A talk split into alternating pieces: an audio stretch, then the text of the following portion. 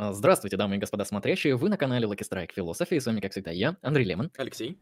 И сегодня у нас гостевой стрим, а это значит, что у нас сегодня великолепные и замечательные гости. Николай Русов со знаменитого канала а, «Гроза», человек с интересными взглядами, с интересными, на мой взгляд, исследовательскими областями и другими различными вещами. Собственно, я тогда могу передать слово уважаемому Николаю, чтобы представиться. Приветствую. Мне только остается сказать, после того, как меня представили, я вас тоже очень рад видеть. Э, Всем, кто пришел от меня, и всем, кто пришел э, с канала вашего, всем передаю доброго вечера. Желаю, что этот вечер прошел для вас очень интересно и познавательно. Бу- Буду рад развлекать вас этот вечер. Отлично.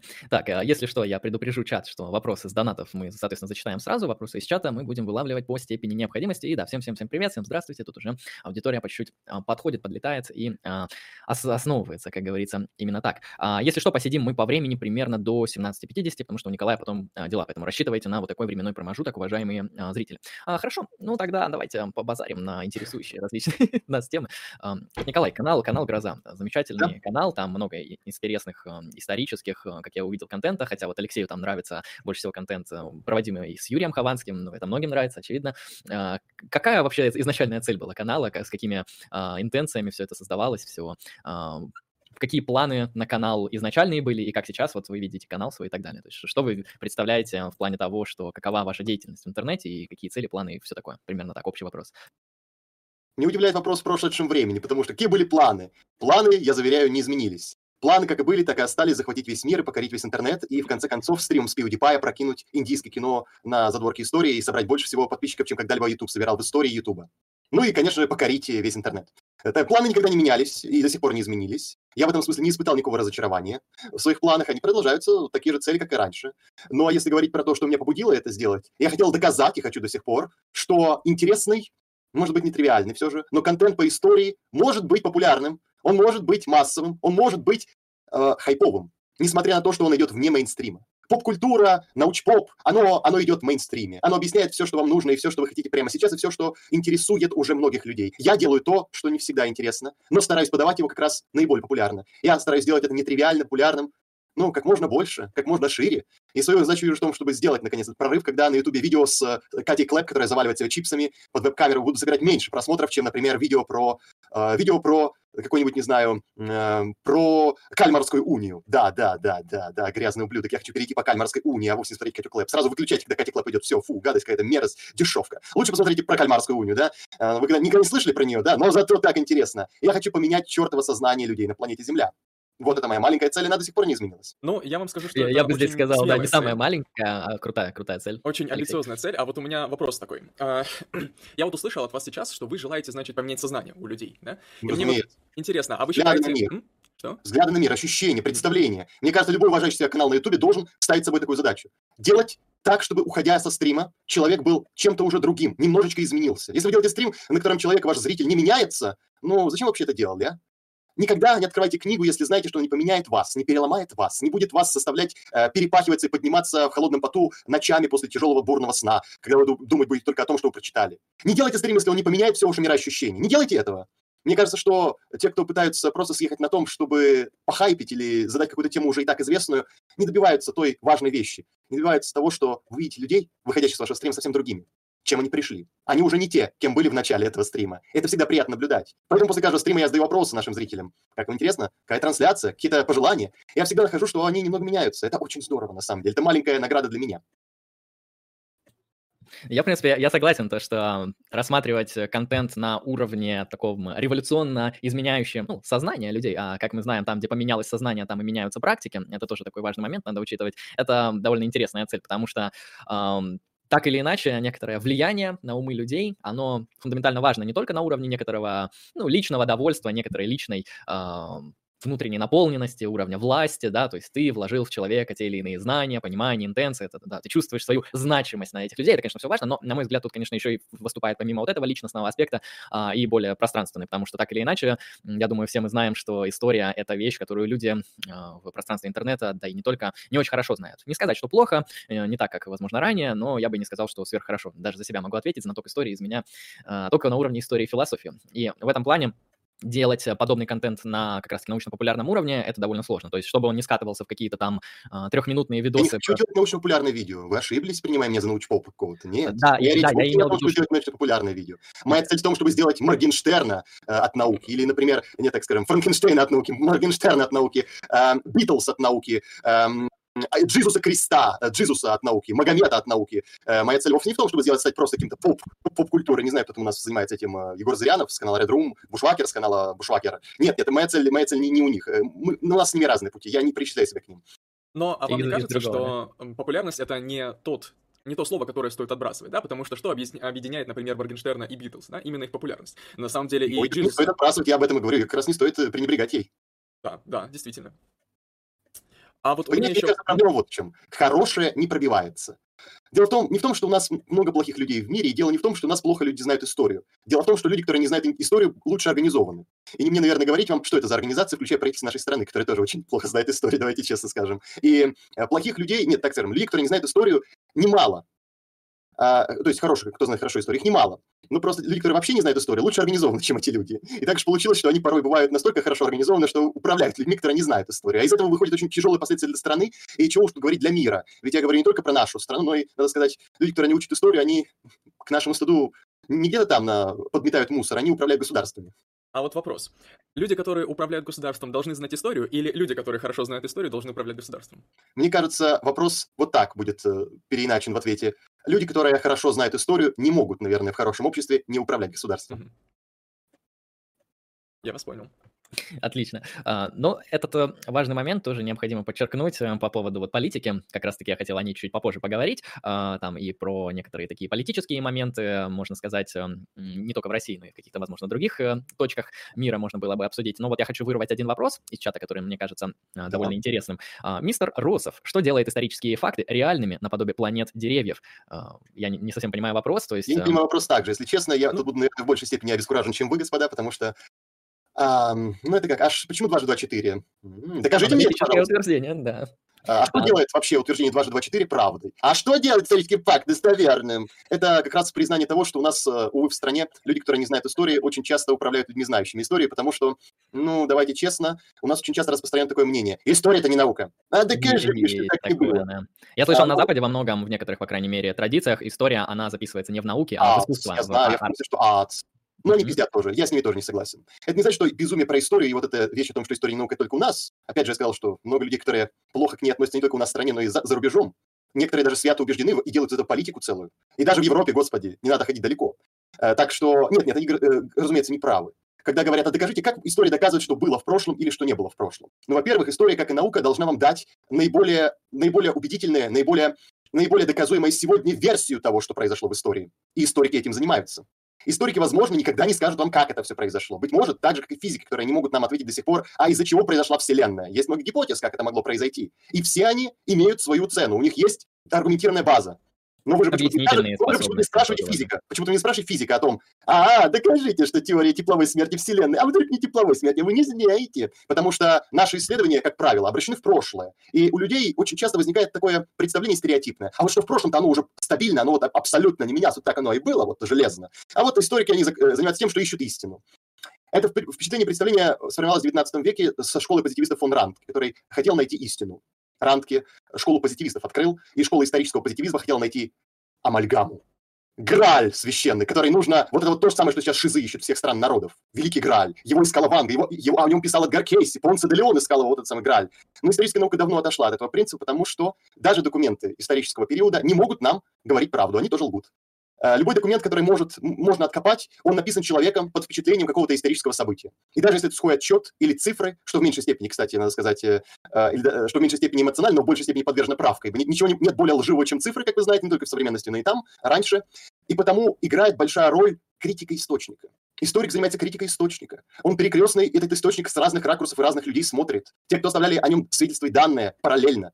И те, а тех, кто это оставлял еще задолго и перед ним, и после него в мемуарах тогда можем говорить, что историческое явление свершилось. Я думаю, что вы не станете спорить, что, например, 22 июня Адольф Гитлер напал на Советский Союз. Но вот э, о том, что «а вот это вот было, явилось для нас», это уже демагогия, это называется нагадал вам астролог, астролог бабка. У нас тут тысячи интересных аналитиков, которые э, на основании какого-то факта, мне, мне очень нравится их, так сказать, разбивать, потому что они напоминают немножечко гадателей Ванги, ну типа, а вот это значит что? И вот дальше, э, используя и паразитируя на факте, начинают доворачивать свои схемы. Это шиза называется, или, как писал Лев Клейн, народная антропология истории. То есть народ додумывает сам за себя, додумывает. Кстати говоря, именно потому, что народ додумывает, история снова перерождается в Ренессанс сегодня, ибо Господи, вы нашли кого-нибудь сейчас в интернете, кто не спорит об истории? Это ренессанс исторической науки у нас. И зря, что историки сейчас, мои коллеги, просиживают этот ренессанс в кабинетах, они пропускают самое интересное. Э, восстание шизов. Я его называю восстание шизов. Когда люди еще не совсем интеллектуальные, но уже допущенные к знанию, дорываются до первых фактов и, например, говорят, «Э, Петр украл у нас 7 тысяч лет истории, Петра подменили, Ивана Грозного подменили, эм, Иосифа Сталина подменили, Путина подменили. Как я их обожаю. Потому что это свидетельствует о том, что уровень грамотности, как ни странно, растет. Потому что до этого времени они не знали даже этого. Они слепо верили тому, что написали в учебниках, потому что это был для них э, непреложный такой амальгама. Это вот та самая, э, та самая фондрантовская амальгама. Мы, мы ее прикоснулись. Да, аллилуйя, аллилуйя. Ни один, ни один уважающий себя историк не скажет вам, как произошло это стопроцентно и на самом деле. Вообще. Потому что историк будет вам говорить о том, какая наиболее близкая к истории интерпретация того, что происходило там. И говоря о том, что у нас в стране запретили недавно интер, э, пересматривать итоги Второй мировой войны, заверь, заверяю вас, историк им занимается, что пересматривает все. Так что, запретили историков. А, да, когда историки скажут, что вот так оно и было, все распускайте, мы расходимся, историю можно закапать как науку, как таковую вообще. Все, если мы узнаем, что это было и как оно было в деталях, если мы дадим полную картину, все, мы, мы можем уже идти во своей, зачем мы вообще нужны. Но как и любой физик или математик, историк скажет, что мы приближаемся к истине. Мы приближаемся. Может быть, сейчас и Стивен Хокинг был неправ, и нету такого теплового излучения. Да, может быть, это неправда. У нас тоже есть маленькие такие открытия, типа Стивена Хокинга с тепловым излучением. Недавно Фраянов открыл, что у нас была не система ИГА Орды, а система вассальной зависимости и удельной раздробленности, зависимости от Орды. И это, это революция у нас, целая революция маленькая, которую никто не знает, конечно, но это по типу теплового поля Хокинга. Это вот мы задроты сидим со своими учебниками, и вот какие-то маленькие революции, которые прозевывают весь остальной мир, наблюдаем. А, но это то же самое, как и наука любая. То есть мы действительно идем к наиболее вероятной истине. Мы находим новые, новые исследования. А, может быть, мы находим даже некоторые свидетельства, которые показывают нам, как мы выглядели раньше. О, господи, в этом году, я думаю, что вы знаете, открылась в Италии могила Ромула. Кто-нибудь слышал об этом? Нет? Это гениальное, великолепное открытие для всех любителей античности. Могила Ромула найдена в Риме. Ну, того самого Ромула, который, вы помните, да? Ромул Рэм, да? Вот эти самые штуки. А, и он дал нам бесценный кладезь информации о том, а кто же были эти первые римляне, царский Рим. Какой у них была обрядность? Мы этого не знали. Представьте, это в этом, ну, то есть не в этом, в 2020 году. Ну, ладно, он, он, он совсем недавно закончился, дадим ему шанс еще.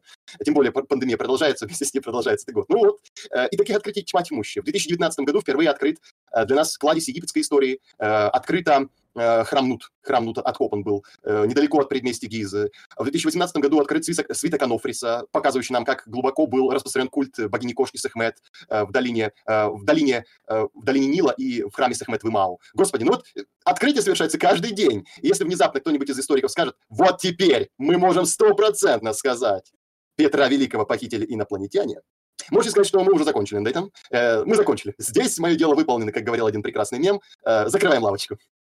Я вообще замечал то, что вообще вся наука во многом она как раз-таки работает не по тем э, основаниям, которые были вбиты в нее э, на основании идеологии нового времени, как вот наука, как математика, да, находит какую-то абсолютную истину и доказывает ее каким-то дедуктивным путем, э, либо каким-то вот э, в том духе, в котором ее изобрел Декарт. Наука, она скорее похожа на предложение наилучшего объяснения в контексте того или иного вопроса. Это точно так же, как я замечал, работают и естественные науки, да, физика, когда она описывает, как там происходит и появляется Вселенная, она просто предлагает гипотезу, которая лучше всего вписывается в доступные нам эмпирические данные и так далее далее. Также работает, как вот сейчас вы высказали, Николай, история, то есть мы просто берем множество объяснений, мы смотрим, какое из них наиболее релевантное, наиболее менее противоречивое, и, соответственно, таким образом мы устанавливаем истинность того или иного объяснения. Также и работает философия, просто меньше апеллирует к каким-то уже таким эмпирическим вещам. Поэтому, мне кажется, иногда люди, они э, требуют от науки то, что ей, собственно, не свойственно, в том числе и от истории. Вот тут интересный кейс в чате, я хочу вот вам его закинуть, Николай, как а сейчас, секундочку, я хочу еще предыдущий твой кейс, на самом деле, обсудить и вопрос задать один Николаю, если он не возражает. Если вы не возражаете, прошу прощения.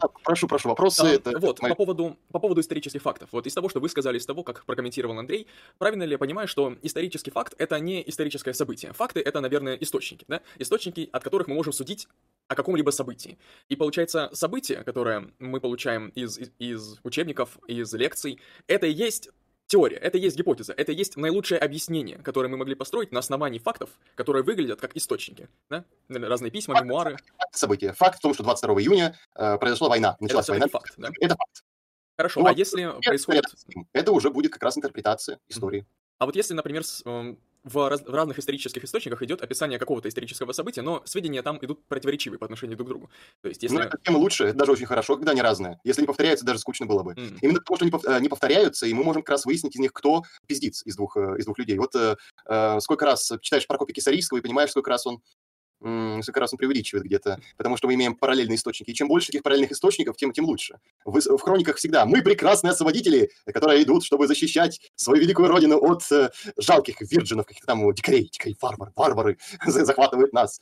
Ам, Варвары пишут другую хронику. Это, это мерзкие захватчики, подлые. И прекрасно, что пишут. Это, это мана небесная для истории, когда а, источники противоречат друг другу. Это, это как раз показывает, что наконец, фух, об- облегчение. Если все источники говорят одно и то же, прямо фу, создается впечатление, что их подделали, кстати говоря. Есть такое, когда несколько источников э, говорят об одном и том же. Блин, ну вот прям, прям что-то прям, прям, ну, ну что, слишком гладко, гладко стелится эта теория, слишком прям гладко.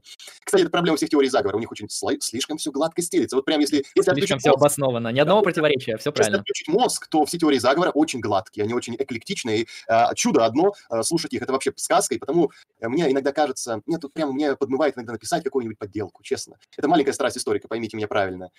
Я ее так бы хорошо написал, чтобы вы даже не догадались, что это подделка, поверьте. Историки это могут делать, и делают, кстати говоря. Но вот я читаю эти книга инглингов, эти славяно-арийские веды, ну дешевка же, дешевка, ну, господи, открываю глаза, мои глаза, ну, можно же это гораздо более красиво написать. Ну, черт возьми, иногда подбывает, кстати говоря. Вот прям научное, э, научное жало укусило, когда я это все читаю. Ну, ну, блин, ну разве можно быть таким дилетантом? Ведь можно, господи, если заняться этим научно, м, поверьте, Это да, некоторые из наших коллег бы не отличили подлинник от подделки.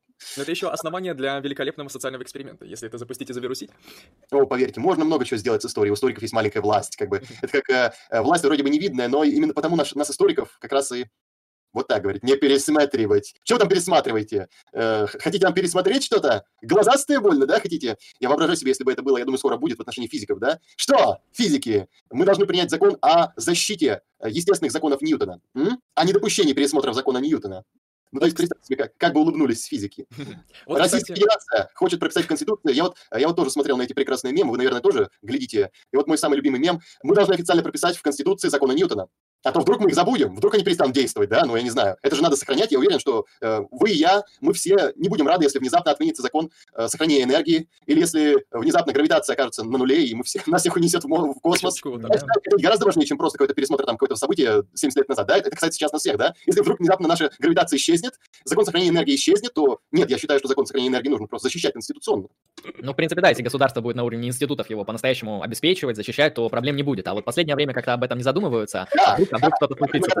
людям в России сидеть и доплачивать то, что они сидят на диванах, потому что они тем самым поддерживают как бы эту естественную массу, чтобы нас не унесло в космос. Они должны на точках быть распределены, эти толстые люди, которые будут спасать человечество, я уверен. Вот это будет национальный проект, я уверен, скоро. Я вот, знаете, уже потерял надежду на то, что у нас что-то, э, что-то вот, знаете, неожиданное и безумное не сбывается, поэтому э, вангую, скоро у нас примут законопроект, так или иначе касающийся прям науки. У нас что будут декларировать прям буквально, э, и уже поп- попадают головы, естественно, научников. У нас сейчас происходят темы, на самом деле, немножко веселее и немножко универсальнее. Как раз это касается в том числе и исторического пересмотра, да, ревизионизма. Вот я слышал, что готовятся какие-то поправки куда-то сейчас, которые призваны ввести новую, Андрей меня пусть поправит, юридическую сущность, да, которая называется просветительская деятельность. То есть не образовательная деятельность, а просветительская деятельность.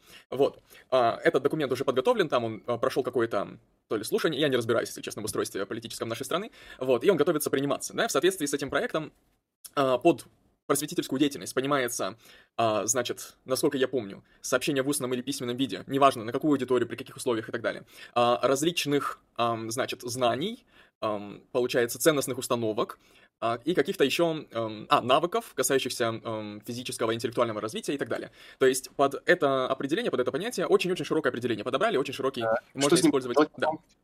Я сейчас договорю, секундочку. И в пояснительной записке к э, этому документу указано, указано было, для чего это все. Да? А для того, чтобы не допустить, не допустить, значит, ам, каких-то материалов высказываний позиций, которые вызывают, значит, э, межнациональную рознь. Это одно дело. Ладно, хуй с ним, бог с ним. И второе, э, самое главное, что мне попалось в глаза, это интенция на запрет ам, высказывать недостоверные исторические сведения. Вот. Это одна из самых главных мыслей, которая была вложена в пояснительной записке к этому пакету документов. И это одна из самых главных интенций, которые в головах у людей, которые это все продвигают. Особенно иронично, что люди, запрещающие говорить заведомо неправильные, непроверенные исторические данные, сами сыплют непроверенными историческими данными на прополую. А вот что-то... Не-не-не, там идет речь не о непроверенных исторических данных, а о недостоверных. А, ну так я и говорю, те же самые тоже. Я просто к тому, что... Открытием памятника Александру Третьему он допустил 8 фактических ошибок в биографии Александра Третьего. Я к тому, что это, достоверность... Я, я, я хочу только это, это сказать, очень важную вещь. Угу. Плохому танцору одно место только мешает между ног. Это вот то же самое про нашу власть. О чем болит, вот о том и говорят. Э, заметьте, когда в стране очень мало людей, которые могут э, говорить, эм, ну, мало патриотов, начинают говорить про патриотизм. А мало, мало людей во власти, которые знают историю, начинают запрещать говорить историю. То есть, э, чтобы не казаться дураком, как из той самой сказки, где король оказался голым, лучше, чтобы вы все были голые, и тогда все будет нормально. Ну, я вам предлагаю взглянуть на это с той точки зрения, что теперь, можно сказать официально, да, достоверность, правильность тех или иных исторических сведений будет определяться уже универсально в нашей стране, и, скажем так, позиции, которые будут различаться с этой вот основной позиции, они могут э, подвергаться некоторым санкциям. Санкциям. И да. вот это основная как бы тема, да? то есть это повод для беспокойства, я бы даже сказал.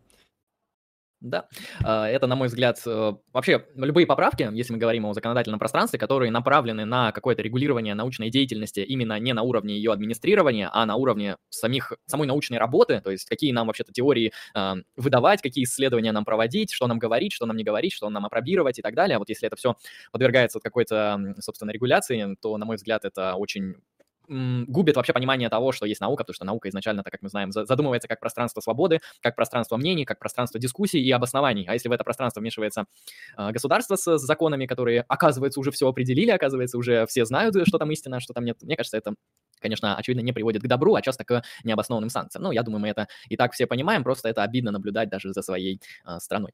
Хорошо. Э, вот тут забавный вопрос был из чата, я его все же хочу э, задать. 22 июня Гитлер напал на СССР. Не одобряем, но такое было. Есть фотографии и видео. Что касается всего, что было до 20 века, это не верифицировать. Как доказать то, что было до 20 века? Вы понимаете, человек думает, то, что исторические факты — это только видео и фотографии. Николай, что вы думаете ну, этому Фотография была в 19 веке для тех людей, которые думают, что фотография появилась в 20-м.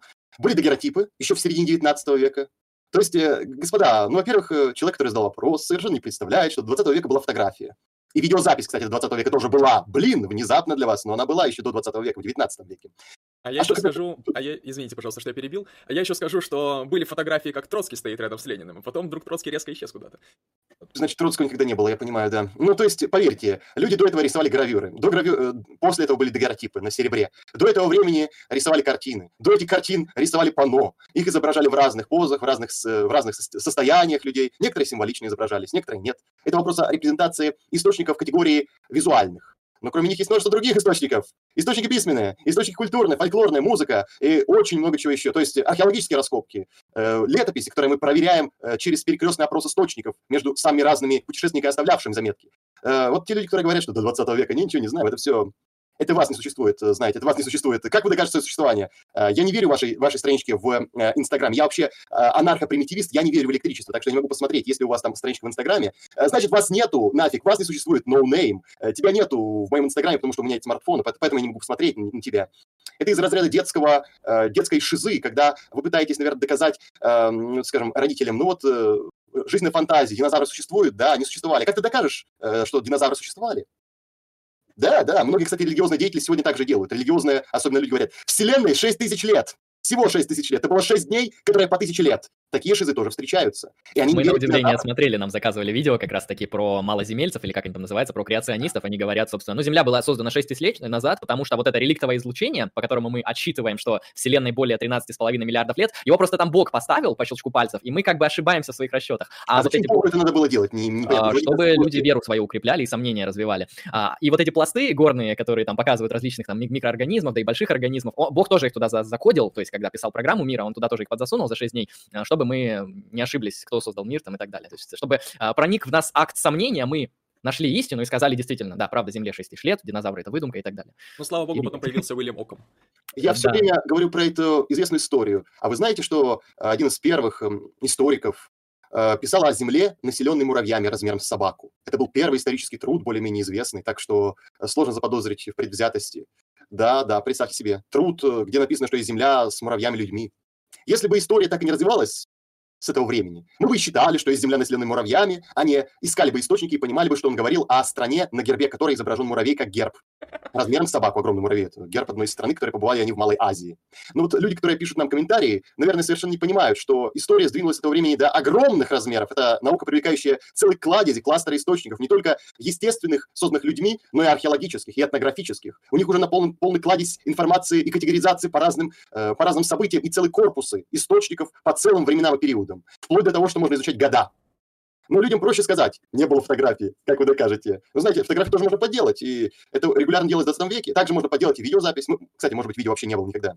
Армстронг не летал на Луну. Никто не фотографировал никакого человека на Земле. Нам все это вдарили в головы. На Земле произошла ядерная война какая-то. Ну вот это все от того, что наше население становится более грамотным, кстати. Вопреки, кстати, распространенному мнению, что он тупеет. Нет, это может сказать только человек, который как бы в первый раз ознакомился с Библией и пошел творить свою ересь. Ересиархом стал. О, отлично, Боже сказал, любите друг друга. Давайте же сделаемся адамитами и начнем любить друг друга независимо от пола, возраста и расы. Ну, такие были тоже. То есть э, сейчас как раз происходит такое событие, когда неофиты, э, только-только выползшие из этого тьмы неверия и верящие всему на начисто, вот что им покажут и что расскажут, переходят в новое состояние, когда задают сами вопросы. Это правильно, что сегодня люди задают такие вопросы. Но если бы они не задавали, представьте, как много было бы мифов еще. Ну, то есть, если бы власть сказала, что были огромные собаки-муравьи, э, верили? Товарищи, надо верить. Поверили бы, да. Так что, а говоря вот, о том, бесконечная человеческая глупость, но в том-то и хорошо, что она продолжается, и что люди могут знакомиться с ней, я уверен, через некоторое время эти мифы тоже изживут себя, появятся более интеллектуальные мифы. А я вот как раз хотел спросить по поводу вот неофитов на растущий интерес и к истории. Мы видим даже то, что а, качество и уровень исторических знаний людей, как молодого, так и взрослого возраста, ну, в среднем повышается, конечно, с условностями. А это вообще, на ваш взгляд, вот, Николай, это нормально? Может быть, история — это все же дисциплина, наука, которой должны заниматься профессионалы, получившие специальную подготовку у себя либо на кафедрах, либо на полевых исследованиях, и действительно люди, которые эксперты в этом деле, и они э, достойны разбираться с историей, а с неофитами, которые в любом случае всегда будут допускать ошибки, иногда которые будут приводить к мифам про то, что там э, Николай III был э, сворован, не знаю, американцами на Луну, что угодно, оно и без этого, как всегда было, так и останется. То есть вообще а, тенденция к вот такой вот популяризации истории, она, на ваш э, взгляд, положительно, отрицательно? Как... Прекрасно. Я считаю, вопреки всем э, тем нашим хрящам в наших академиях, что это прекрасно. Я буду за любую популяризацию, даже шуешную популяризацию, даже популяризацию шизов. Потому что она всяко разно позволяет нам заявить о том, что у людей появляется интерес, и они бегут, по крайней мере, э, проверять для себя и строить новые гипотезы.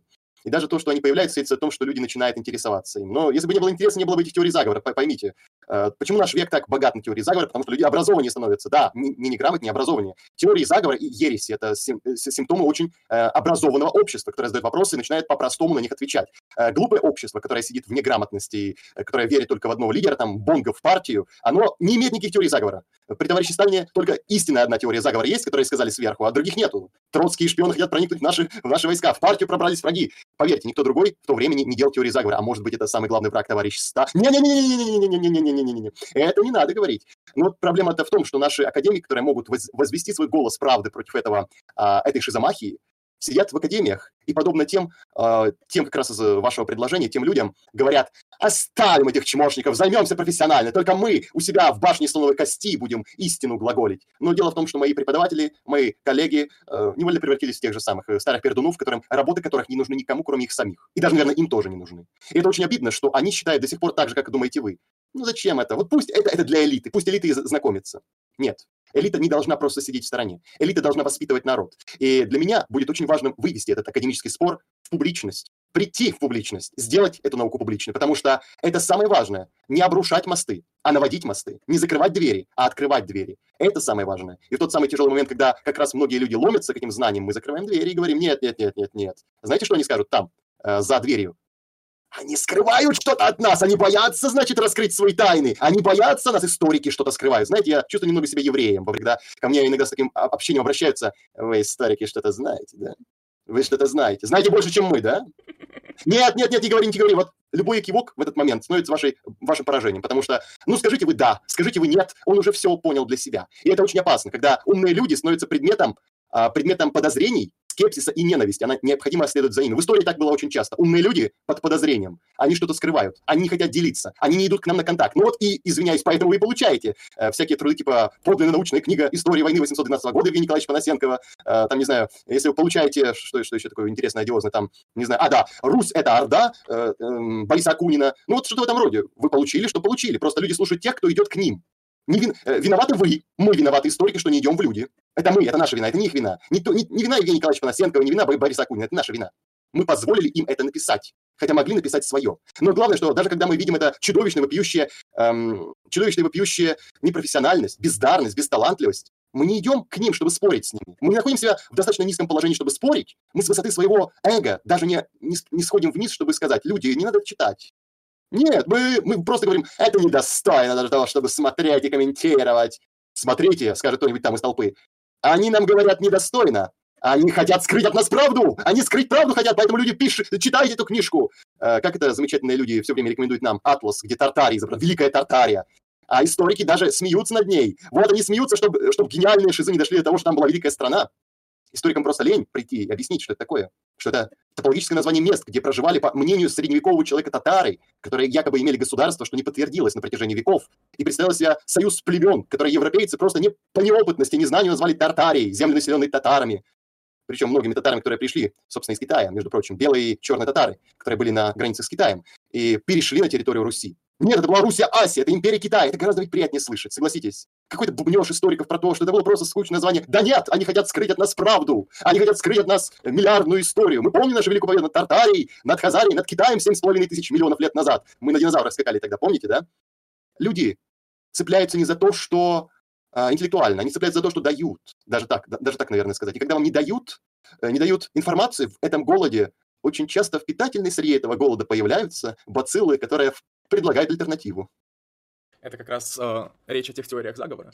Да, питательная среда для заговора в то время, когда не дается много научной информации. Люди начинают нау- наукой заниматься сами. Когда вы отказываетесь идти в публичное поле, готовьтесь к тому, что в публичное поле вместо вас придут другие. И уж поверьте, другие редко бывает лучше. Ну, теории заговоров, за- фух.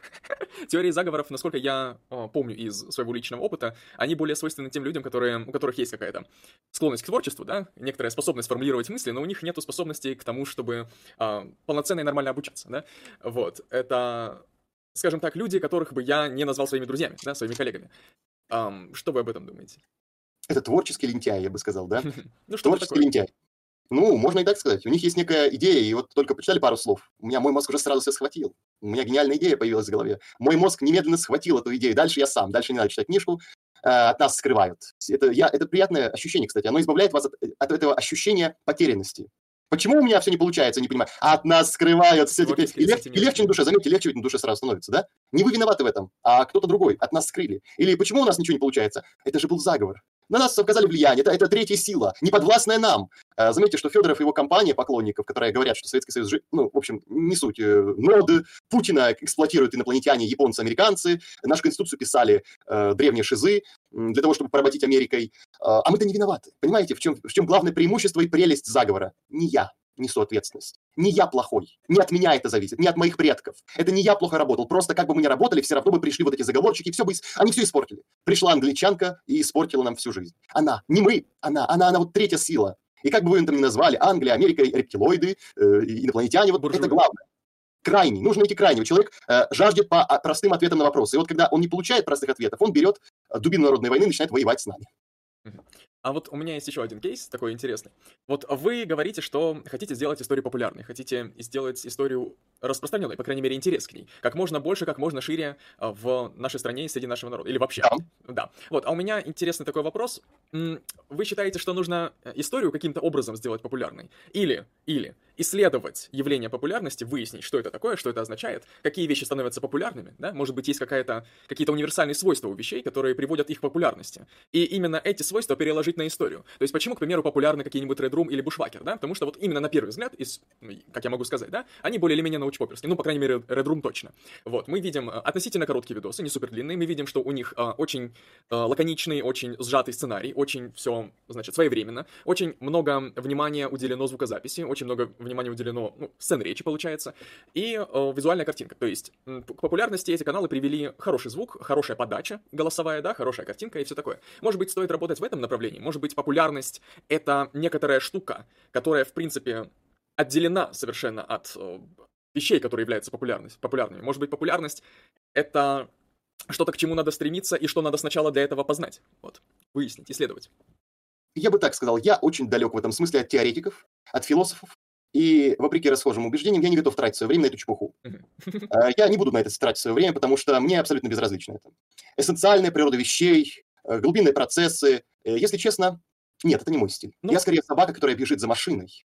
и подстраиваться под этот поток. Я тактик. Я предпочитаю недолго размышлять над тем, э, какие эссенциальные причины побуждают популярность, а искать новые способы увеличения популярности. А может быть, времени, эти вещи связаны? Время. Нет времени на эту чепуху. Я уважаю, я уважаю философов на самом деле. Но в некотором моменте я себя одергиваю. Иногда нужно прекратить задавать вопрос. Иногда нужно остановиться на том ответе, который вы получили. Потому что если вы будете бесконечно его задавать, вы так и не придете к прогрессу, у вас не будет результата. Я не хочу бесконечно задавать один и тот же вопрос про природу бытия. Мне она вообще диаметральна, если честно. Э, кто нас создал? Мне плевать на самом деле. И история должна, собственно, научить человека еще одной важной вещи. Важно вовсе не то, что произошло. Важно то, во что верят, что произошло. Это важно. Важно не правда, важно то, во что верят, что это правда. Важно не смысл, важно то, во что верят, что это смысл.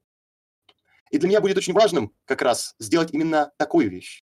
Популярную, может быть, вещь, не слишком претендующую на теоретическую базу, не слишком зависимую от доктрины, а конкретно рабочую. Для меня это важнее всего. Ну, знаете, когда я говорил о популярности, я а, просто очень длинным путем, очень так иносказательно пытался подвести к тому, что популярные вещи, они являются популярными я не знаю, то ли случайно, то ли авторы сами нашли какие-то вот нитки души у аудитории, которые нужно задеть правильно. И вот я, размышляя о том, э, что, что, что делает Моргенштерн популярным, что делает, например, Room популярным, и прочие каналы, у которых большие, а, большое количество подписчиков, я пришел к выводу, что очень большую роль играет продакшн, да, как мы оформим Еще видосы. Раз, что, что имеет роль? Продакшн, ну, как мы технически оформим видос, да, как мы технически оформим свой контент. И в данном случае такие размышления, они не носят исключительно абстрактный характер, они носят Кстати говоря, да, я согласен. Думаю, вы заметили, что у меня новая камера, уважаемые зрители, да. А вот, вот кстати, да. более четкая. Надеюсь, да. я не слишком вырвиглазно смотрю в этой новой камере, а то ну, я наблюдаю, прекрасно. что она контрастна очень. Вот, ну, мнения могут различаться, но на мой вкус вы, вы замечательно выглядите. Я пытаюсь улучшать контент и видеть, выглядеть так, чтобы зрители понимали, э, что они смотрят меня не зря.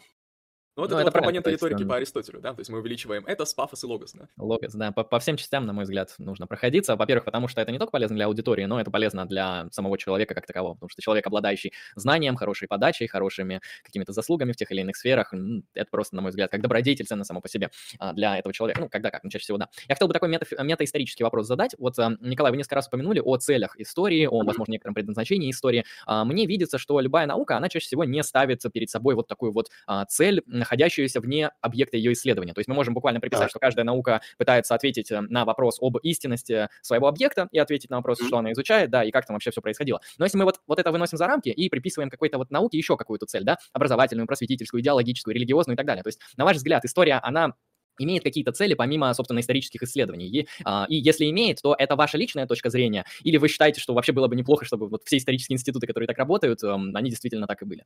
Я отвечу за себя, потому что не могу за всю историю говорить. Мне кажется, история это такое, а, это такая карта а, для корабля в большое плавание. И под кораблем я имею в виду нацию или государство, или, может быть, даже все человечество более широко. Если на этой карте для мореплавания э, в нашем корабле мы обозначили места кораблекрушения как места великих побед, более нашему плаванию.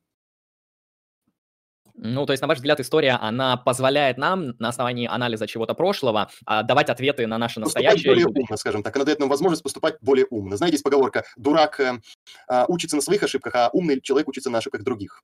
Так что да. я бы предпочел, чтобы мы поучились на ошибках других. Вот как раз-таки насчет ошибок других, я вот хотел а, немного в сферу политики задать вопросы. Да. А, вот а, вы как историк, соответственно, изучаете различные периоды истории. Я бы хотел тогда у вас узнать, а, Николай, какой а, политический строй, возможно, конкретный исторический, вам кажется наиболее релевантным и почему? И, соответственно, как бы вы эм, интерпретировали свои политические взгляды вот в контексте Рой. современности? Потому что я замечал то, что вот э, у историка политические взгляды и, например, у философа, у юриста, у какого-нибудь человека из математических и таких более абстрактных дисциплин э, политические взгляды фундаментально различаются, потому что все люди делают акцент на абсолютно разные вещи. Как раз-таки историки делают на конкретные исторические факты, там философы на абстрактные концепции справедливости, э, многие другие люди на что угодно другое. Вот, соответственно, я бы хотел тогда два вопроса. Первый, э, какой политический строй исторически вам приглянулся, и, соответственно, какие у вас в современности политические взгляды на, по поводу и не только России, да и вообще. Мне нравится, собственно говоря, национальное государство. По-моему, это наиболее выгодный сегодня строй. Национальное государство, исторически сложившееся в Европе еще в XIX веке, вполне себе устойчивый политический режим. Говоря о том, что сегодня происходит э, и что сегодня нужно, ну, наверное, тут останется мой, мой ответ также неизменен. Национальное государство. Если вы спрашиваете про режим политический, демократия, в наибольшей степени, потому что она обеспечивает на, долгой, на долгоиграющей перспективе а, большие преимущества нации. Большинство стран, которые были этими демократиями, сегодня являются ведущими странами в мире.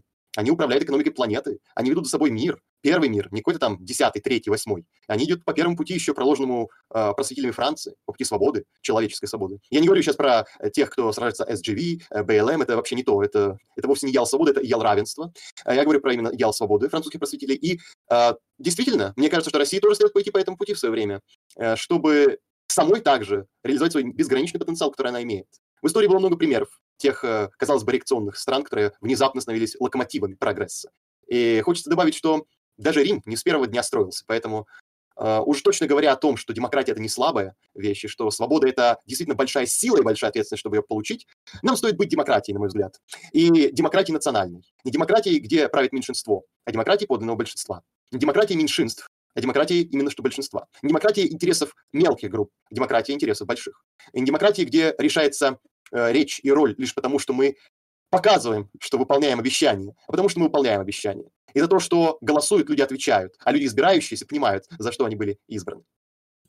Отлично. Я тут еще хотел вот как раз-таки прояснить один вопрос. Вот, Алексей, позволь, позволь задать, чтобы контекст не потерялся. А, вот вы сказали по поводу того, что демократия эффективна, и мы можем это пронаблюдать на историческом пути развития конкретно, что там появляется демократия, спустя там 200-300 лет мы видим, что эти страны, они ведущие гегемоны мира и в экономике, и во всех э, сферах, э, включая Да. социальные и другие. А, что вы думаете по поводу того, что а, до появления национальных государств, подобных концепций и на уровне как бы и исторической практики, и философии, а, большая часть государств, они представляли из себя империи, княжества, вот подобные сословные, иерархические, вот такие вот э, часто религиозные, а, теократические образования, причем которые существовали явно больше 200-300, иногда тысячи лет. А, ну, тысячу, наверное, Ну, загнул. если мы но, говорим про них, то надо примеры привести.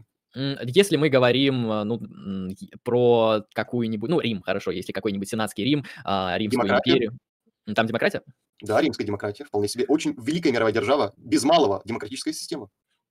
Ну, я здесь не эксперт, просто мне казалось, что демократия, то, как ее понимают, например, в Риме и в Греции, она немного отличается от современных. То есть или мы Отличается от отождествляем? Но разве я говорил, что демократия, которую я сегодня заявляю как образец, является чем-то современным? Демократия вообще очень древняя штука. Да, да, вот я поэтому и хотел бы Демократия различить, мы требует когда говорим о демократии, им какой. сделать нечто то, что не могли бы сделать египетская деспотия, а, Ассира Вавилония или что-то другое. Европа породила первый прецедент республики.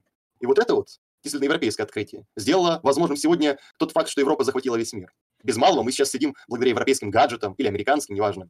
Э, Сделанными руками китайцев, да, но все-таки давайте будем правы. Сделали это все-таки, придумали европейцы. Придумали и компьютер европейцы, европейцы запустили человека в космос. Э, Так или иначе, европейцы колонизировали, покорили весь мир, и сейчас э, все ходят в европейских нарядах, костюмы европейские на нас надеты. Мы общаемся через иностранные европейские сети, мировой интернет, дело рук европейской грандиозной сети, начинавшейся с ARPANET. И, господи, даже Китай, который сейчас является особой цивилизацией, одевается по-европейски, использует европейские технологии, торгует с Европой. Так что, да, свобода и открытость, торговля со многими странами, диалог многих культур, э, возможно, даже интервенция во многие культуры и сделал нас чем-то особым в явлении. Это демократическое, конечно, начало. Не какая-то азиатская деспотия, которая э, идет для того, чтобы набег совершить и покорить чужую территорию. Это не то, что приводило к развитию, давало ей путь глобальной мировой империи.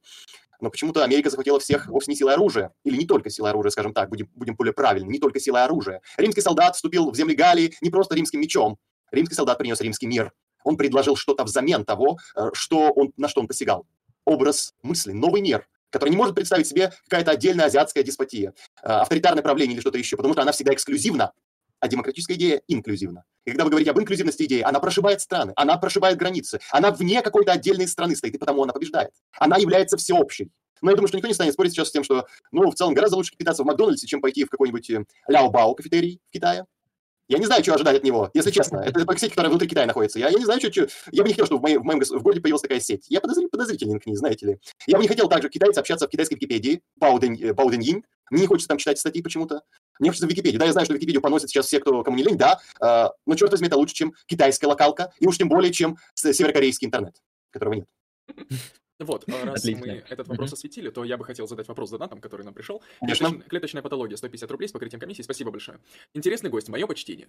Андрей, достойно выступили на дебатах, респект. Вопрос уважаемому Николаю. Что вы думаете про фразу «переписывание истории» и термин «постправда»? Что является фактом и истиной в истории? В то, во что верят. А слово постправда я даже не знаю, что это такое.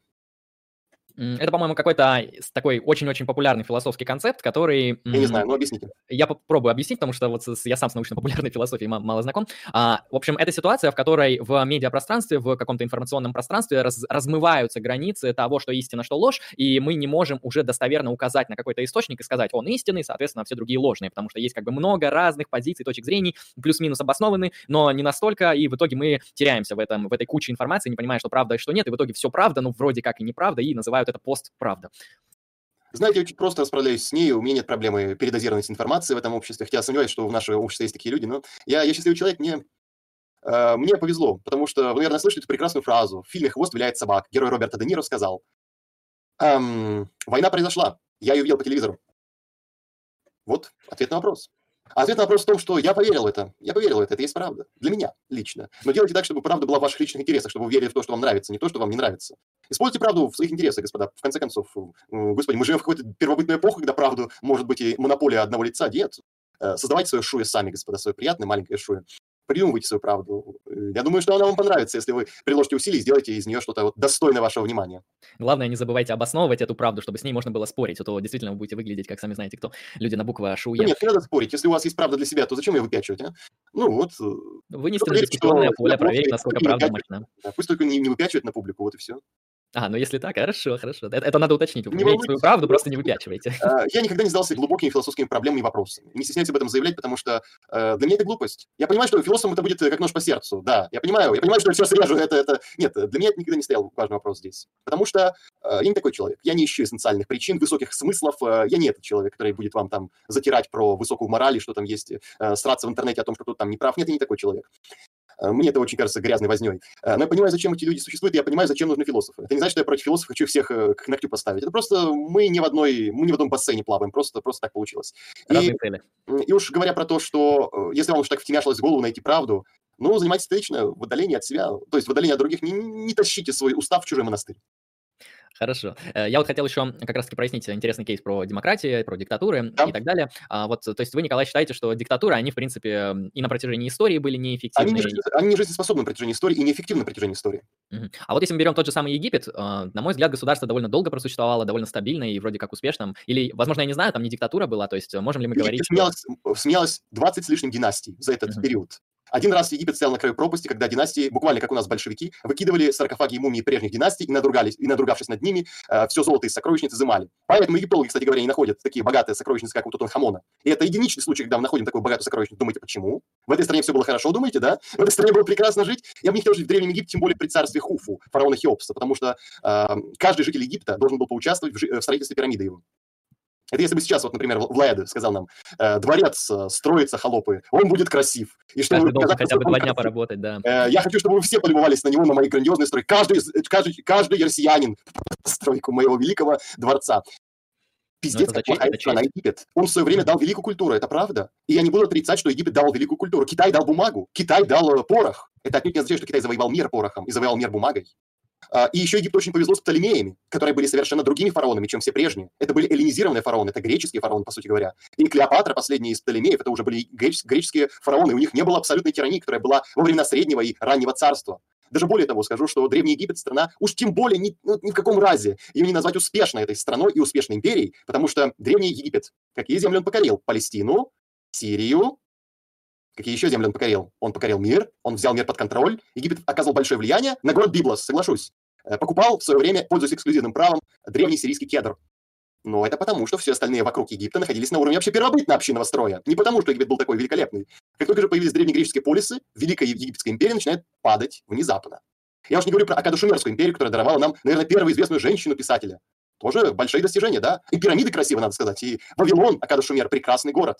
Но я не думаю, что мы бы с вами хотели пожить там. Это, то есть, э, конечно, Кремль прекрасен, но я не хочу, чтобы вы, мы сейчас оказались внезапно в том времени, когда Кремль строилась. Во времена Ивана Грозного он строился. Я не хотел, чтобы он там показался, да? Но это национальное всеобщее достояние. Что касается Египта, это вообще международное достояние. Его культура, его мумификационная, его хирургия, его медицина – высочайшее достижение. Ну а кто спорит с тем, что э, тоталитарная или даже деспотичная структура не может сделать открытие? Гитлер первый смог сделать э, полноценный рабочий реактивный двигатель в своей стране. Германия была пионером в этой отрасли. Но я сомневаюсь, чтобы вы назвали Германию Адольфа Гитлера прекрасным местом для жизни, которая, которая была идеей на экспорт для всего мира, который подхватил весь мир. Или Советский Союз. Будем честны, несмотря на то, что половина мира стояла под его пятой, что-то мы сейчас не очень ностальгируем и не очень хотим, чтобы давайте вернем Сталина. Как хочется снова, снова с ним оказаться, чтобы э, полет человека в космос, э, жучка, стрел, э, белка и стрелка. Вот, это правда очень большое достижение.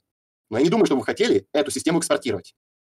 Ну, а вот если... быть, и хочет экспортировать. К сожалению, да, некоторые хотят, но не будем них. Да, но все-таки не мы.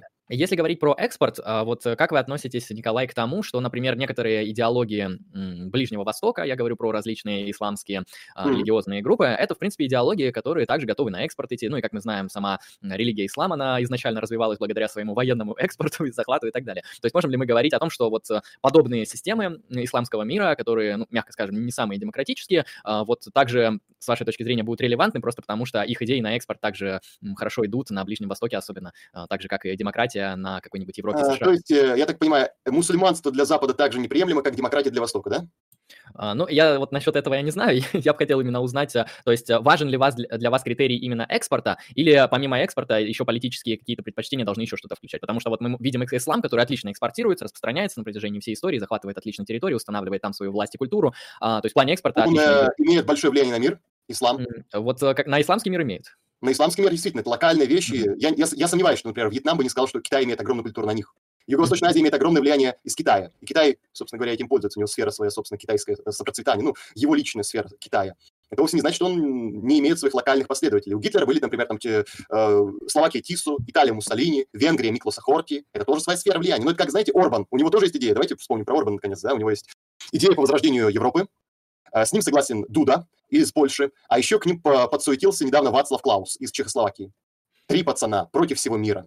Но почему мы мало чего читаем о них, да? Почему про Аль-Багради при всем его ужасе для всего мира и говорим, что да, угроза радикального ислама стоит остро для всего мира, но мы сейчас стримим на исламском сервере, например. Э, в интернете есть э, богатый ис- исламоязычный сегмент, который пользуется невероятно интеллектуальной, политической, социально-экономической властью. Мы покупаем товары из Израиля, ну, не из, не из Израиля, мы покупаем товары, например, из Сирии, ждем сирийских помидоров, так что вот знаем, без этого не подойдет. Сирийские айфоны, наша молодежь Эмираты. в очереди.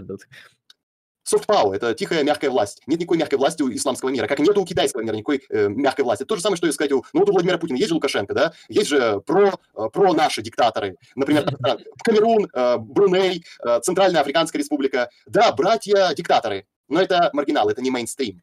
Это вовсе не мейнстрим, ни политический, ни экономический, ни моральный, ни духовный. Ни в одном из этих отношений даже близко не приблизить к западному миру.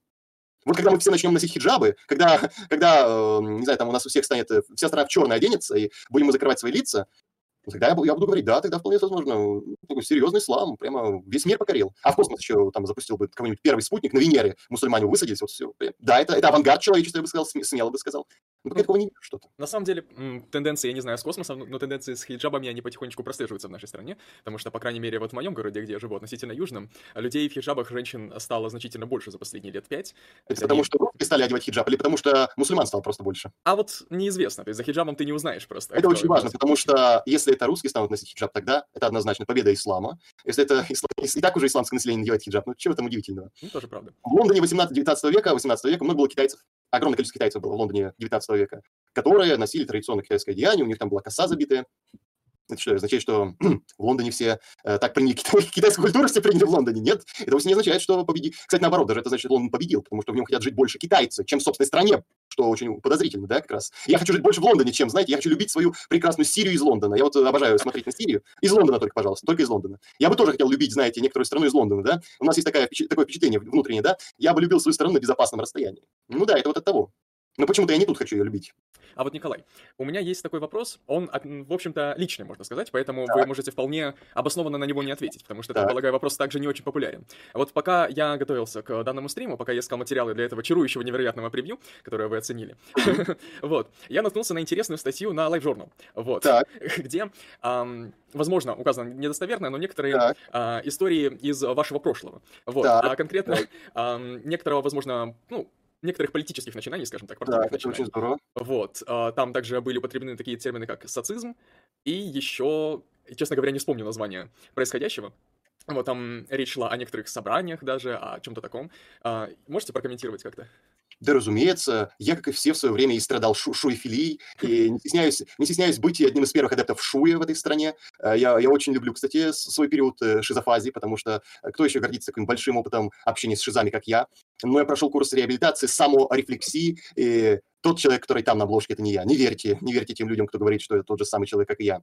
Да. Да. В общем, санитары победили. вот. Да. Ох, не победили. Да. Ну что ж, хорошо, мы можем, в принципе, перейти к вопросам из чата. Тут пока осталось Конечно, сколько, прошу. минут 10. Мы начнем с конца или сначала? А вот есть один маленький очень вопрос. Как вам будет удобнее? Вот, э, я так понимаю, вот зрители спрашивают, у вас стрим намечается сегодня, верно? Все правильно. Кстати, господа, у нас ровно в 18.00 начнется стрим про Феликса Дзержинского, Красный террор и ВЧК. Э, приглашаю вас, господа, приглашаю. Модераторы, надеюсь, из нашего, э, нашего круга тоже скажут нам свое слово. И не забудьте подписаться на мой канал, кстати. Ссылка в описании к этому стриму, надеюсь, есть. И, м, так что переходите, переходите, буду рад. Э, буду рад, э, что вы подписались. Это очень здорово будет. Вот. И, значит, первый вопрос от человека с, ники, с ником Инди Сойбой. А как Николай Росов относится к Эдварду Родинскому? Очень хорошо, он один из моих кумиров. Я люблю его лекции, считаю, что вот тот формат, который он ведет, это не научно-популярное. Его никак нельзя отнести к научпопу, а театрализованная история. Это оно. Это история театра, это представление, или э, это даже, назна... ну, это проповедь некоторая, понимаете? Мне очень симпатизирует такое э, отношение Родзинского к истории, к его предмету и к тому, что он проповедь такая, или театральное представление, в конце которого зритель должен что-то поменять в себе. Мне очень близка такая, э, мне очень близка такая вот манера, и я сам, чего уж скрывать, ее большой фанат. Понял. Гимнософист, наш подсос, эм, это, если что, его никнейм, эм, спрашивает, как историки относятся к Эл Гумилеву? Так понимаю, это Леонид Гумилев, да? Можно ли его работы считать Лев, научной? Лев Гумилев, Лев Гумилев. Лев Гумилев. Ис... Лев Гумилев прекрасный специалист по истории монгол. Но все его теории пассионарности – это шуя. Вот согласен, выглядит именно так. Выглядит как э, что-то из Карла Маркса. А, кстати, вот как вы как историк, как к Карлу Марксу относитесь? Вообще, кстати, в исторической науке вот к Я был много... что меня тоже содержал какой-то состоятельный фабрикант типа Энгельса, я просто писал книжки. Я вообще мечтаю пожить как Карл Маркс когда-то. Uh, он бил фонари в Лондоне, кстати, одно время, его даже задержали. У него была кличка Слон у Карла Маркса в марксистских кругах. И он почти не работал всю свою жизнь, за него оплачивал все счета Энгельс. Я только ищу своего Энгельса, чтобы он мне эту жизнь обеспечила, так? Хотел бы пожить, как Карл Маркс. Хороший друг капиталиста, это всегда хорошо. Просто друг, который оплачивает все твои счета, это, это замечательно. И можно жить вместе с ним. Э, как бы я думаю, что у них когда-то разговор бы состоялся, это ничего, если я живу у тебя, это не по-гейски? Нет, это нормально, Карл, живи сколько захочешь. Мой дом, твой дом. Эм, ну, как мы видим, это вот патрон мечты, это подписчик мечты, я бы сказал. Это вот подписчик, которого я ищу все время. Это патрон моей мечты. Вот э, кто бы так, знаете, вот э, лайк поставил, лайк от Бога с донатами на всю жизнь. Вот, вот это такой подписчик, который вот сказал, вот это лайкосик я тебе даю, так, лайкос на всю жизнь. На всю жизнь, да. Да, да. да там Тимур Вавилов пишет, каждый из нас ждет своего Энгельса. Есть да, такое, ждем. Если кто-то из вас хочет поучаствовать в звании Энгельса, то ссылка в описании на донаты. Так, хорошо, да, вот конечно. интересный вопрос. Эм, как Николай относится к Навальному? Нормально абсолютно мне безразлично, что там происходит с ним, э, но если вдруг э, Навальный возьмет власть, то мы все будем, э, мы заявим, что мы все были лояльны нашему господину с самого начала и будем поддерживать нашего фюрера во всем. Вот Хорошо, еще да. вопрос, Гимна Софи спрашивает, а у Николая есть стримы по истории Украины? Я на самом деле присоединяюсь к этому вопросу, потому что история нет, Украины для меня тема совершенно неизвестна. Нет, у меня нет стримов по истории Украины. Вы можете задонатить нам, кстати, сегодня на стриме, чтобы такая история появилась в, в, наших, в наших аукционах. Ну, еще есть одна причина, почему у меня нет истории Украины, потому что о чем рассказывать. Э, но это уже совсем другой вопрос. Э, да, как минимум, очень много украинских подписчиков и хейтеров придут на такое событие, я уверен. Вот тут как раз в чате пишет по поводу Украины. Какие русские? Все от украинцев пошли же. В каком-то смысле ты э, прав. Я не историк, может быть, он, наверное, и прав. Ладно. Историю Украины придумали два еврея в Советском Союзе. Э, это все неправда. От славян произошли. Славяне это. От славян, да, хорошо. Хорошо. Вот, Dismal Jester, наш спонсор почетный, спрашивает, а собираетесь ли вы, Николай, делать серию стримов, посвященную разъебу шауе теорий в истории? У нас уже есть такая серия, и мы ее начали, например, большим полуторачасовым стримом с Бояршиным про то, а почему Русь не Орда. Продолжили мы ее, э, еще скоро выйдет видео по такой знаменитой популярной теории э, мифов февральской революции. Февральскую революцию привезли большевики, э, ну или, в общем, ее подготовили заговор, это был против царя, заговор высшего дворянства. Э, и скоро будет снова с Бершином запись, где мы говорили про антирусский миф, русофобский, завещание Петра Первого Великого, ну вот эти вот самые штуки. Так что есть такие, уже есть такие видео. Смотрите, это, буду рад. Я думаю, это прям такой полезный канал для некоторых людей, особенно которые подвержены влиянию. Вот интересный вопрос от Антона Полюнова. А, Николай, как вы относитесь к позиции Дугина насчет истории? А именно, что историю нужно трактовать так, как будет удобно идеологии. То есть ее прям нужно так трактовать или как? Ну, человек э, так вопрос задал, я а на самом деле не знаю. Говорил, не знаю Дугин серьезно так говорил, нет? Я лично из всего контента, что смотрел у Дугина, я много смотрел, там, философ как-никак, э, я не помню, чтобы он считал, что историю нужно трактовать идеологически. У него вообще очень специфический подход к интерпретации мира. Ну, если он считал, что нужно все-таки, то я не согласен с тем, что нужно ее идеологически преподавать. То есть вот использовать историю там для патриотического воспитания, для какого-то таких вот идеологических, политических целей, оно, с вашей точки зрения, нерелевантно. Ну, как для историка, да, а как политика. Ну, если бы я был политиком, то, наверное, бы ответил, что, конечно, да, разумеется, да еще как, и еще много-много раз. Или, или, знаете, будучи настоящим политиком, вы бы ответили, да вы что, да зачем, да come on. Но, знаете, слова, как часто бывает, не слишком соотносятся с делом. А вот еще один вопрос из чата. Поначалу мне показалось, что, что это вопрос шуточный, шуточный, но его перезадали несколько раз разные люди. А М. как господин Росов относится к аниме? Нормально.